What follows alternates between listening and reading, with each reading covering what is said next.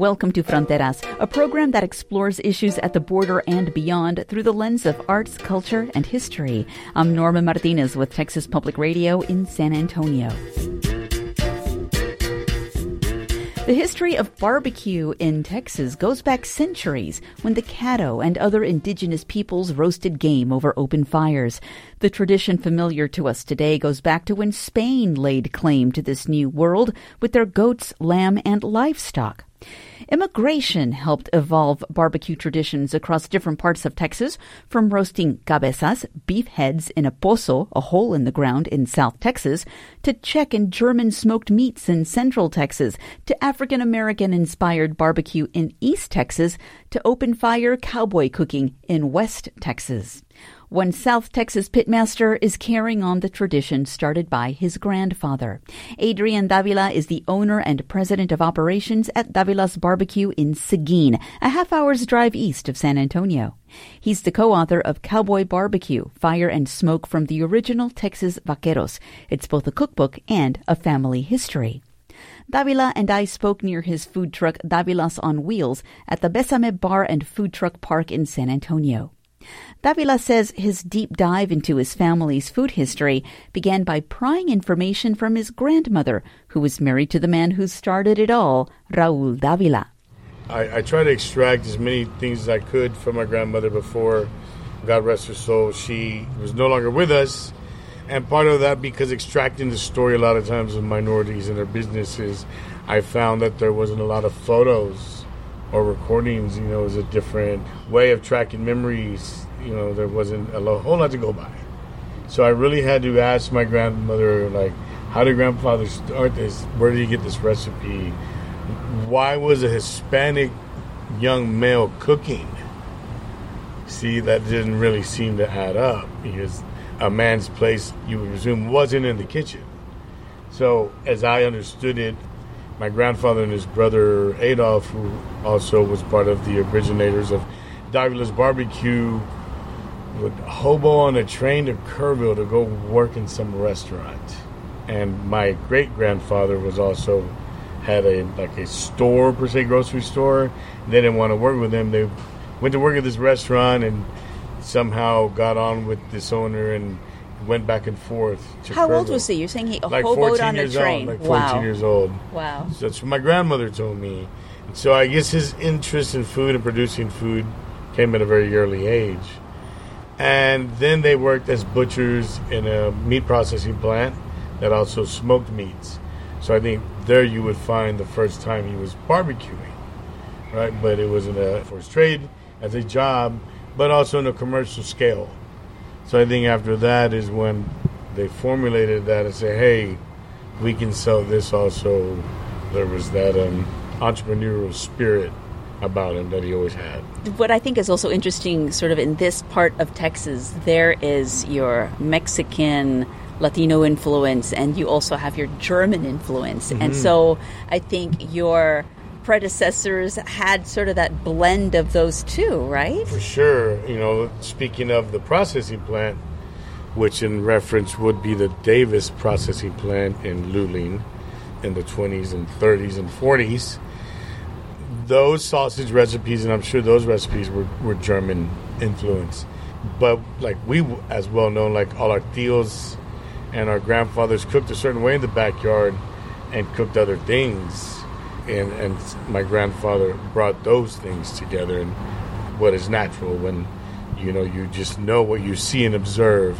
And you know he was likely taught those german ways of making the sausage and those ingredients. But so you know maybe we could use a little more cayenne in there. Or, you know or, or some comino or, or you know those things that have a distinct latino per se flavor profile. Picante. And so um, I think at what point maybe did your family realize that this is a tradition that goes way deep beyond just maybe that initial love of cooking that this style of barbecue the slow cooking of the meats this is a tradition that extends overseas into Europe and also you know through the indigenous pathways here in South Texas. Mm-hmm. No, I think you you'll maybe find my answer a little unexpected, but I, I think as information was much less transferred, I think my grandfather would have been more oblivious to that and would have only known what he was shown, and that was barbecue to him, but not realizing where those other influences came from, although they came naturally. And they're so common because I, when I wrote the book, found that out that in all parts of the world they do it in a similar way, burying an animal, wrapping things, you know, to keep them moist, and uh, doing it for a communal reason. A lot of times is what barbecue is, because it takes a lot you know, to do those things, the building of the fire, and it takes a lot of labor. And I think that is the commonality that you discover. So, talking about your book, you actually did sort of do a deeper dig into the roots of food. So, can you talk about that journey? Yeah, I, I did, and it was purely by accident because when I look back on the things that I wrote about, you know, it's, it's not easy to bury the lamb barbacoa digging a hole and having the maguey and all of what it entails, it wasn't going to be easy for somebody to just do in their backyard. So in retrospect, I think, what the heck were you thinking? you know, but it was. It was about like the discovery, the history, and why we did these things the way we did them, and where where that story lied. Why did we cook underground? Ultimately, was to keep things away from the predators, and it was always in a communal sense because it took all of those things. And why did we stop eating corn tortillas in South Texas? When did they switch to flour? And that actually has a backstory with the missions in San Antonio, where the missionaries viewed the indigenous population of worshiping corn because of the seasons and their life revolving around it. So I was like, that's why I had six to eight tortillas with every meal and my big bowl of picadillo. We wouldn't even use forks. It was the tortilla. The tortilla was your was your and, fork. And we yeah. laugh, and it's funny. That's this little chubby kid, right? Six to eight tortillas. What else are you going to be? But if you really think about the profound socioeconomic effect that really had across our population, now when you see with diabetes and obesity and really that like socioeconomic religious factor of a tortilla. Yeah, I mean, colonization really is still being felt today. Yeah, right. And, you know, for some to be traced, eh, you know, it's not all attributed to a, a tortilla, but you can see how just those small things, how much they had to do with who we are today. Of the difference of flour tortillas in South Texas, not to be had in, typically in Mexico. That's that's home of the corn tortilla. And, and, so you are a third generation pitmaster. Did you always know this is what you were going to get into, or did you maybe think I maybe I should be doing something different, or did maybe your family encourage you to do something different? None of the above. so my family never encouraged this. Again, uh, we weren't typical what you would say immigrants. From what I can trace, I'm at least a fifth generation Texan, but that doesn't mean the borders didn't cross us. So we were here when Mexico. Long before. Long before. But because of that and the way, I guess, you know, the mentality of of the minority, my grandfather and my dad, they didn't want us in the business. They wanted us to get our education. I, um, being from a small town, didn't want people to think that was going to be my easy way out. So I said I would never do that. Right. So went off to college and did that thing. That wasn't a successful venture. Well, what did you study in college? Not enough. you know, I went in as a business major, and not before long, you know, that first or second year, a sink or swim, and it was a sink for me. you know, I didn't have the attention span. But when I came home, did what I, the last thing I thought I'd ever be doing, when I saw what created memories with food, taking such a primal thing per se of a slab of meat and breaking it down and creating what was barbecue or a sausage and that process and walking from the back to the front and seeing everybody smiling and having a good time. Like oh that's what you create with food. So then i was i was locked in. I was sold. Like i'd never turn back after that.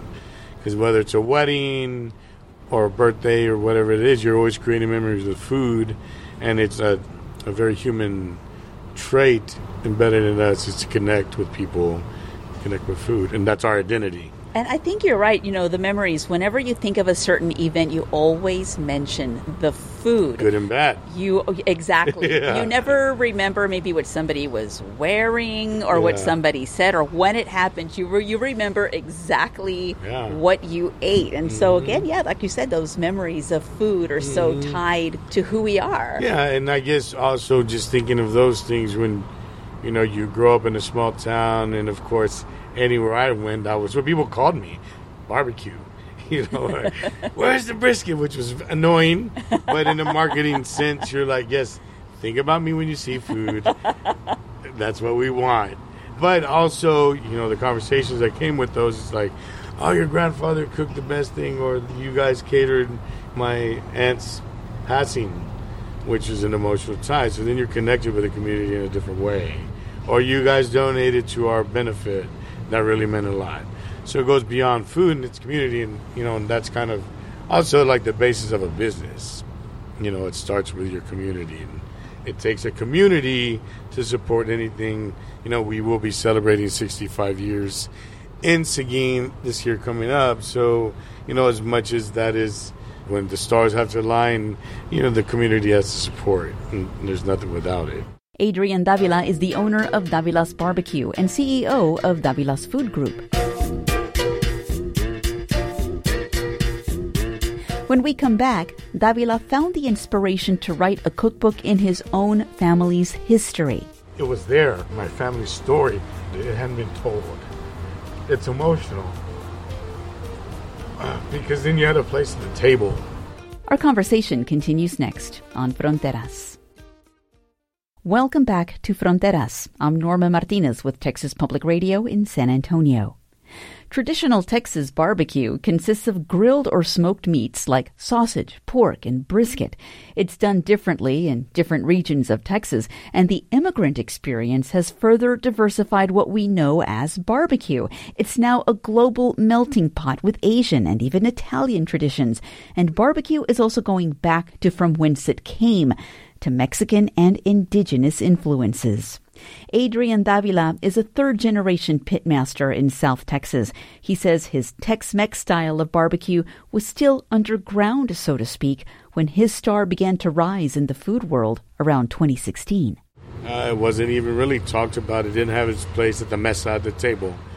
Around that time, I had been, per se, discovered by a production company and they had pitched me to Scripps and Food Network, and I had been on a couple of shows, and there was like that trajectory, and their idea was to continue to grow my profile so they could sell me in the show and all those things. So uh, my agent at the time was like, "We need you to write a cookbook." okay. the hell? How do you do that? And so that then, had never crossed your mind. I had crossed my mind many times. See, again, you know when you like dream and dream as a family, you always say, I wish we were on Food Network. That would be so cool. I wish we had a cookbook. That would be so cool. But when it happens, it's like, what do you do with it? And the thing with a cookbook was like, yeah, we've always wanted a cookbook. We've always talked about that. What is that? And so the, the answer, I had an agent, and then we pitched certain things to these these first rate publishers, top house publishers. Boom, they're sending the pitch and I had an interview with one, and she said, "There's so many barbecue cookbooks out there, and there's so many Mexican cookbooks out there. Why you?" And I was like, "Right, because this was real business. We were talking real money and real things. That if they're going to take you on as a project, why would this work?" So all like my proud self with my brisket and my sausage recipe, I was like, like "Yeah, you're right." And I said, well, wait a minute. Nobody's written about the mollejas. Nobody's talked about the underground barbecue. Barbecue's defined one way.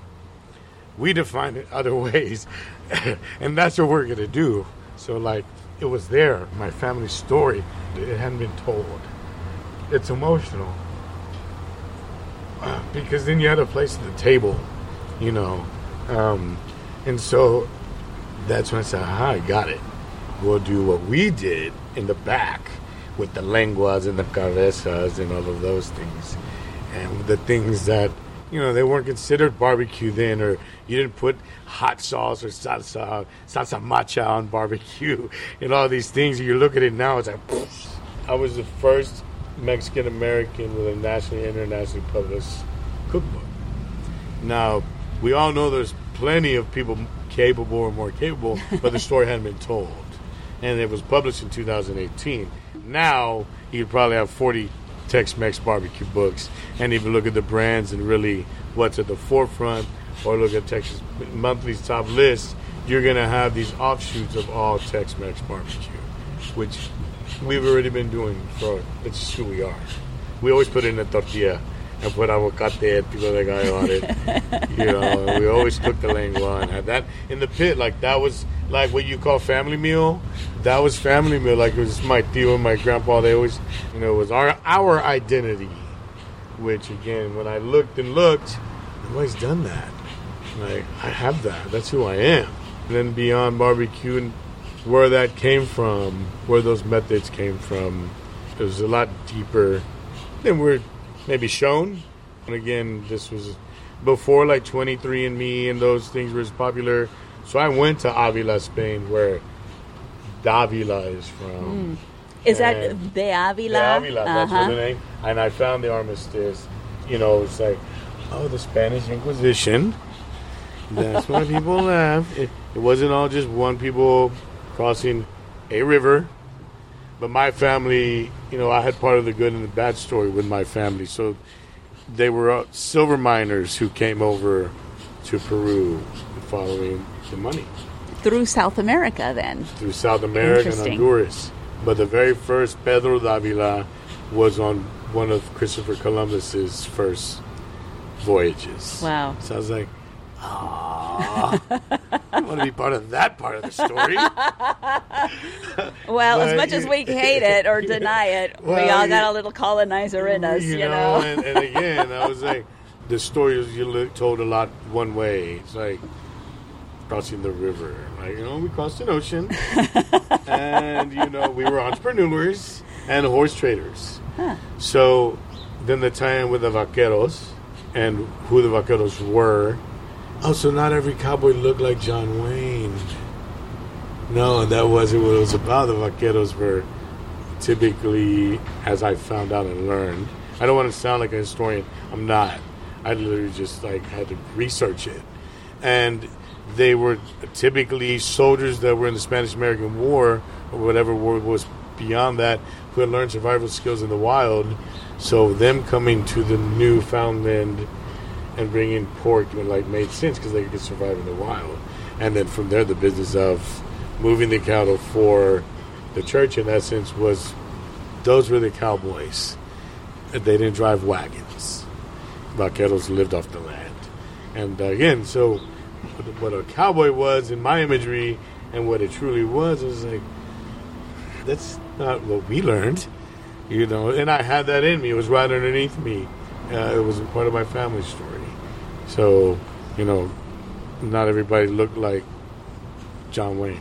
Yeah, I think everybody who is Latino or Mexican American, I think we all have sort of that sense of discovery. We know what we've learned, but then you learn something new, not in the classroom, but maybe something that you learned from your family or like you were learning during your trips where there is this story out there that we don't know about ourselves. I think one of the biggest ones for me by far, when I had the opportunity to write the book with uh, a very well respected author, Ann Volkwein. She wrote Guy Fieri's first three books. She's very much a well established author. And we knew then that we had to get like all of these the story right, the trajectory and the all of those things. We're putting it out there and, and now these days the internet, you had to get it right. So when I was digging deeper on my family story, there was the picture of Candido Davila, and why is his hat round? Why does he have a beard? And like, why does he look like a Jewish guy? So when I went to the grave sites of Luling and Lockhart and found all these like mid 1800s, late 1800s grave sites, there's all these stones of uh, the Star of David, like everywhere. And I'm like, hold up. I have never seen a synagogue in these parts of Texas as I grew up. But then I was like, of course, with the Spanish Inquisition. Inquisition, But it was a story never told. They all went underground. They all went underground, and I forgot who it was. I asked. It was an elder. She's like, "Yes, Saturday nights, my my mom would light candles, and we would have this bread." But I'm like, "What?" like, I was and they never made the connection. Never made the connection, Wow. and I see how underground those things were. And again, by co-author Ann, she was just like, "That's the picture." But in South Texas, how many descendants of Jewish descent do you really know? Especially Hispanics. I've never known one. So again, those were one of those things that you learn Yeah. along the way, and I was just like, it was so cool, you know. But again, it made sense. The part of the country, out of Spain, was always under um, because you had North Africa, and of course, like the Moroccan, and like all of that, like the Moors and the Muslims and the Christians, all battling for that pivotal area. Yeah. They're like, yeah, makes sense. That wouldn't have ever been told to us. So I just always found those things extremely fascinating. Well, going back to your business, you've got this business in Seguin, which is a small community outside of San Antonio. You have your new food truck here, kind of in the heart of San Antonio, kind of a more stripped down menu of what you've got in Seguin. But uh, we were talking earlier, and you said you don't have the desire to really go to the big time market. You want to keep it here at home. Bigger markets and the right steps and the right strategy. I think San Antonio is on the cusp of a, a boom because of many reasons, and obviously the demographics that are continuously changing in Texas and what people like. But yeah, if anything, I would like to go to bigger markets because I like to compete and see. you know, I've always grown up in a small city. Uh, that means you know the smallest high schools and those things, and you know who you're competing against. You know, the bigger market is the bigger fish and the more competition. And I- I've always been that person to want to be a bigger fish in a bigger pond. everybody suffered during the pandemic and you know we're still sort of feeling repercussions now how are you able to stay afloat We, um, by the true luck of the structure of the business model, the restaurant that we operate out of now it's not a huge barbecue palace, and we have a strong to go part of our business model. During the drive through, our trajectory of our business actually went up 40%. We went the opposite way wow where people with bigger staffs and a lot of square footage in their dining rooms, it was the opposite for them. So in the last four to five years, our business has been number wise the best it's ever been. Of course, challenges with labor and margins, but our business model went the opposite way.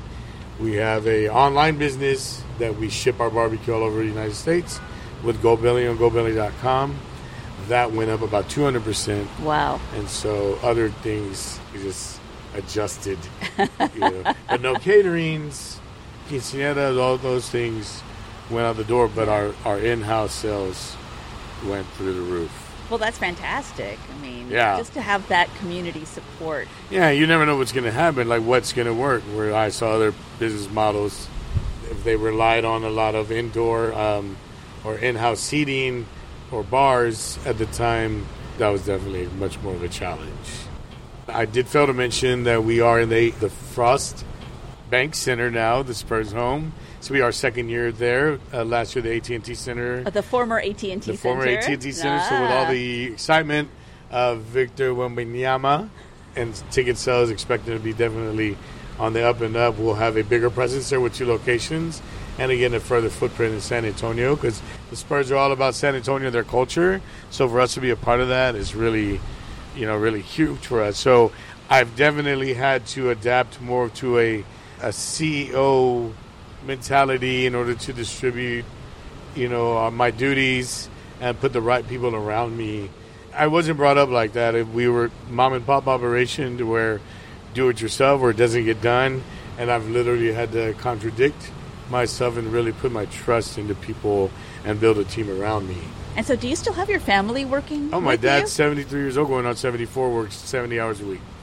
He's his perspective is I'm going to be right here at the counter servicing people, and that's that's what I believe the secret to success is, which it has been and was, and that's the secret to our success. Is uh, like Popovich says, just get up and pound the rock every day.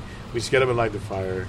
My grandfather started it just to put food on the plate for his family, and my dad grew up in the restaurant. They literally lived in the back. His bedroom was our storage room. So him being at the restaurant is him being at home in his mind. He doesn't really know how to leave. So it allows me to do these other things though, because he's there like watching over everything at the home base. So how do you see the legacy continuing? In a lot of different ways. The American dream, you know, we grew up being that American dream was this white picket fence and this middle class existence of this nice car in the driveway and nine to five job and all of those things. And it worked a lot for America in a lot of different ways. But I think the new American dream is the dream of the immigrant. It's about what you've been through to, to stay where you're at. And that's always the challenge in business. You know, when you think about it, it's like the challenges of like what you've gone through to get here. And that's the American dream. And I think that's the legacy that people identify with. So, in order to continue that story with our retail brand, our food truck, people in the AT&T Center, like they're like, oh, that looks like me. And I think those are things that I, as a Davila Food Group, can continue to develop with our brand. Is like communicating with people and connecting with people. I think there's a lot of connections to be made through food. It's a straight and narrow way to connect, like heart to heart. Adrian Davila is the owner of Davila's Barbecue and CEO of Davila's Food Group. He's also the author, with Ann Volkwein, of Cowboy Barbecue Fire and Smoke from the Original Texas Vaqueros. We spoke outside his food truck Davila's on Wheels at the Besame Bar and Food Truck Park in San Antonio. Davila will be introducing his style of Tex Mex barbecue to New York audiences on September 8th and 9th at a pop up event in Greenwich Village called Tacon Madre. The menu includes his takes on traditional foods like lengua, beef tongue, fideo, and mollejas, sweetbreads or thymus glands. Also, CBS News profiled Davila and his restaurant in Seguin earlier this year. We have a link to that video at tpr.org. Thanks for joining us for Fronteras. Fronteras is produced by Norma Martinez and Marian Navarro. Our executive producer is Dan Katz. Our editor is Fernando Ortiz Jr. Charanga Cakewalk composed our theme music. Hear past episodes at tpr.org and on the Fronteras podcast. I'm Norma Martinez with Texas Public Radio in San Antonio.